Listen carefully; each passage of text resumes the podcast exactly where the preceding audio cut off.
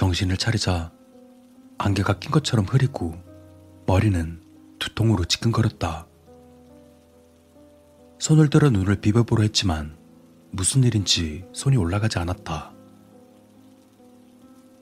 가위라도 눌렸나? 주먹을 쥐고 안간힘을 써보았지만 팔은 올라가지 않았다.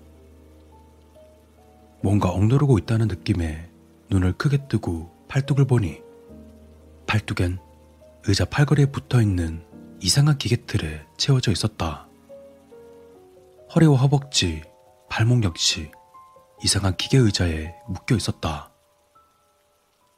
난 억지로 풀어나려 안간힘을 써보았지만 강철로 만들었는지 꿈쩍도 하지 않았다. 위험을 느낀 나는 주변을 둘러보았다.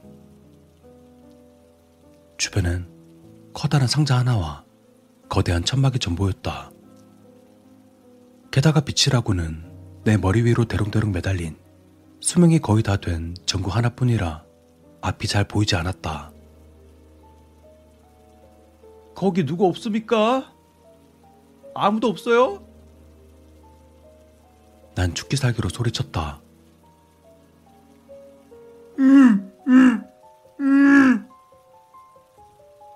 내 목소리를 들었는지 거대한 천막에서 누군가의 소리가 들려왔다. 순간 천막이 내려가더니 아주 환한 빛이 켜졌다. 나를 순간적으로 비치는 밝은 빛 때문에 눈을 감아버렸다. 그리고 조심스레 눈을 뜨자 내 눈 앞으로 이상한 기계에 묶여 있는 사람이 보였다. 그 기계의 양 옆에는 커다란 톱니가 달려 있었고 톱니 사이에 사람이 눕혀져 있었다. 그 사람의 입은 테이프로 막혀 있었고 나를 향해 뭐라고 말하려는 듯 이상한 소리를 냈다.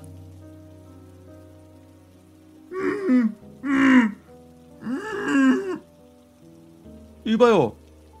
괜찮아요? 무슨 일이에요? 난 묶여 있는 사람에게 말했다.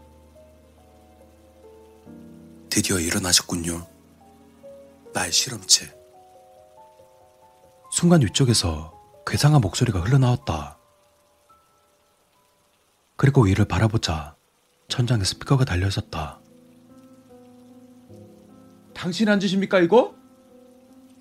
예? 난 고개를 들어 천장을 보며 소리쳤다. 지금 풀어줄 순 없습니다.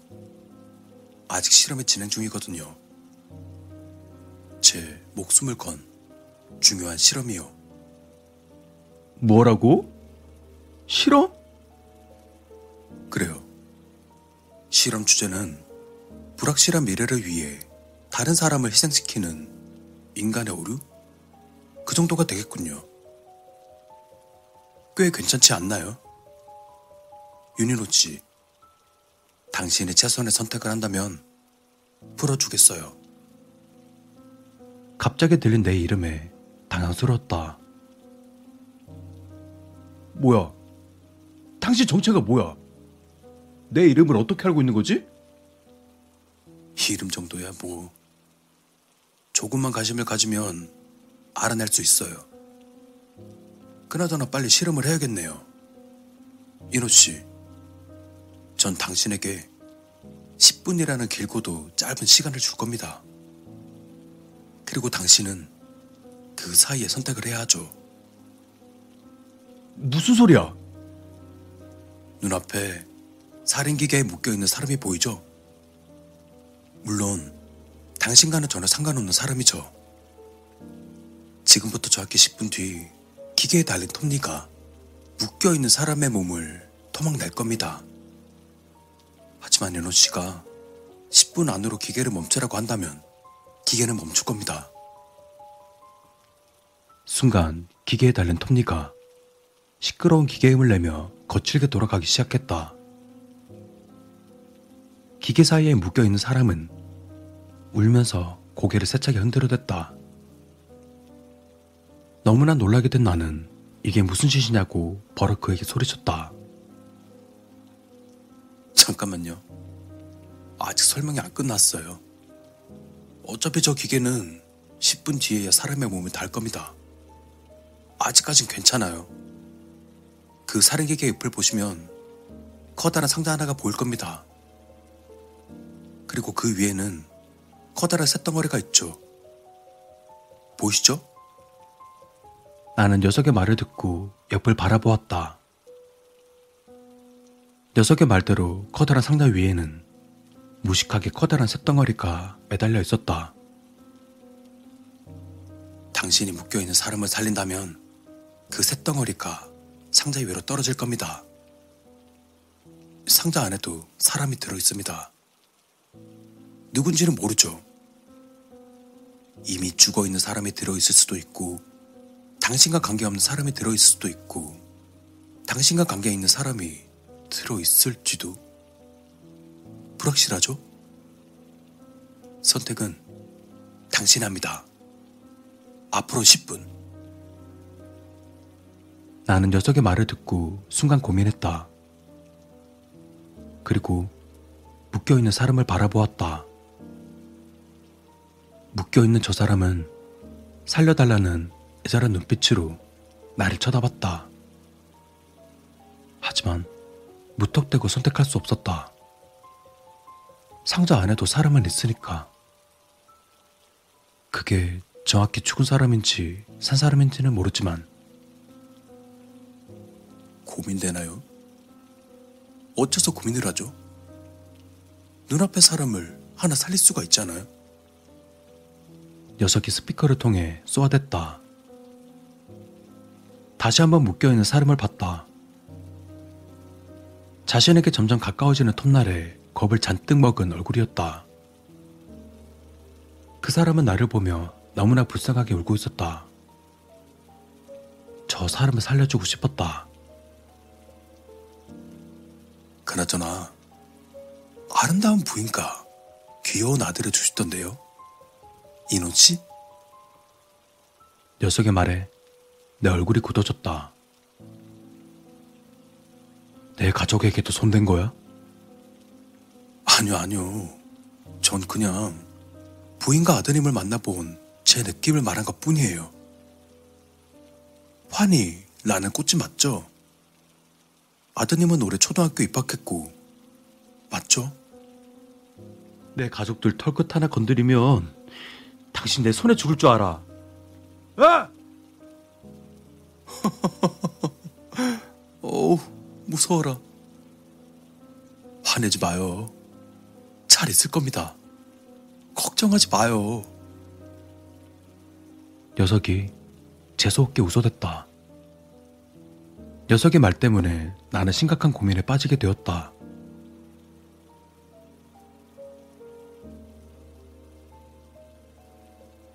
아까 녀석이 말했었다. 상자 안에는 나와 관계가 있는 사람이 들어있을 수도 있다고. 그게 나의 가족일 수도 친구가 될 수도 있었다. 나는 고민을 하며 다시 한번 묶여있는 사람을 봤다. 여전히 그는 심하게 몸을 떨며 나를 보며 울고 있었다. 그렇지만 그는 나와 상관없는 사람이었다. 나와 상관 있는 사람이 상자에 있다고 생각하니 다리가 저려웠다. 5분 지났네요. 서두르세요, 은우 씨.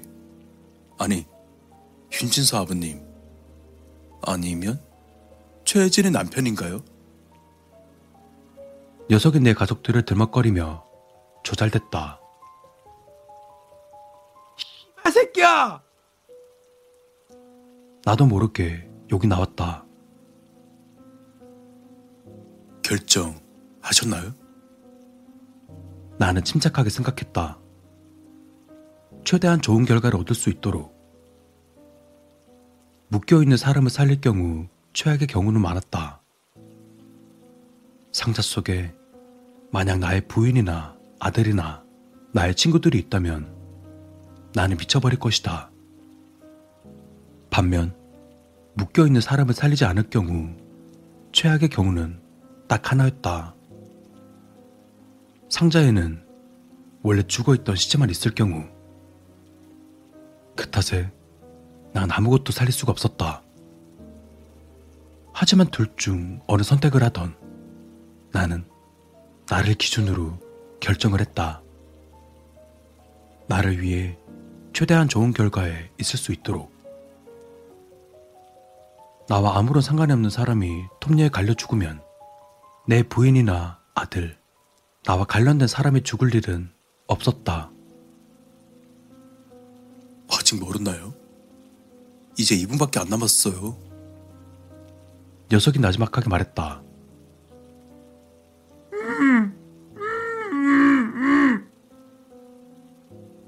묶여있는 사람은 죽음이 가까워진다는 걸 느꼈는지 더욱 심하게 고개를 저으며 내게 소리쳤다.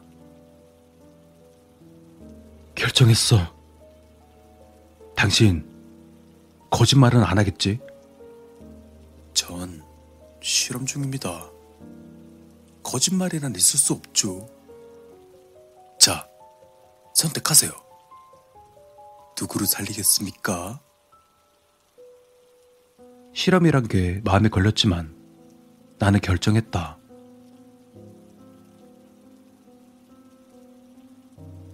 난 애써 묶여있는 사람의 시선을 피하며 녀석에게 말했다. 상자에 있는 사람을 살리겠다. 네, 알겠습니다.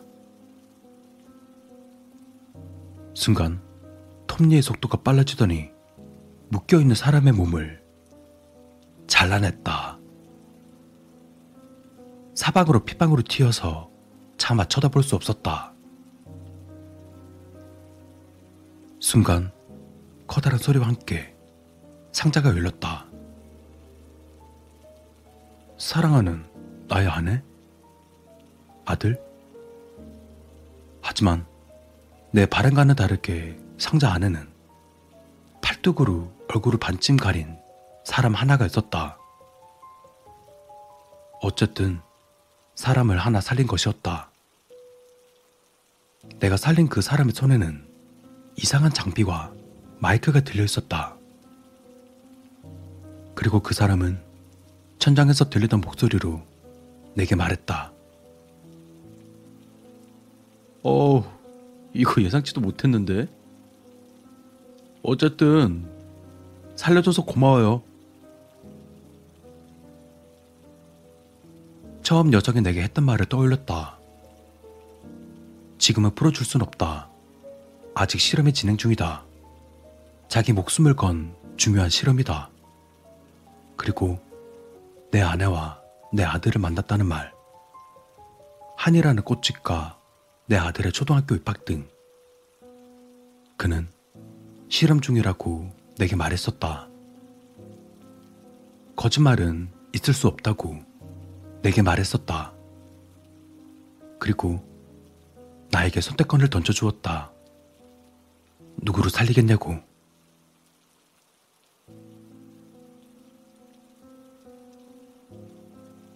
정신을 차리고 눈을 떠보니 눈앞이 깜깜했다.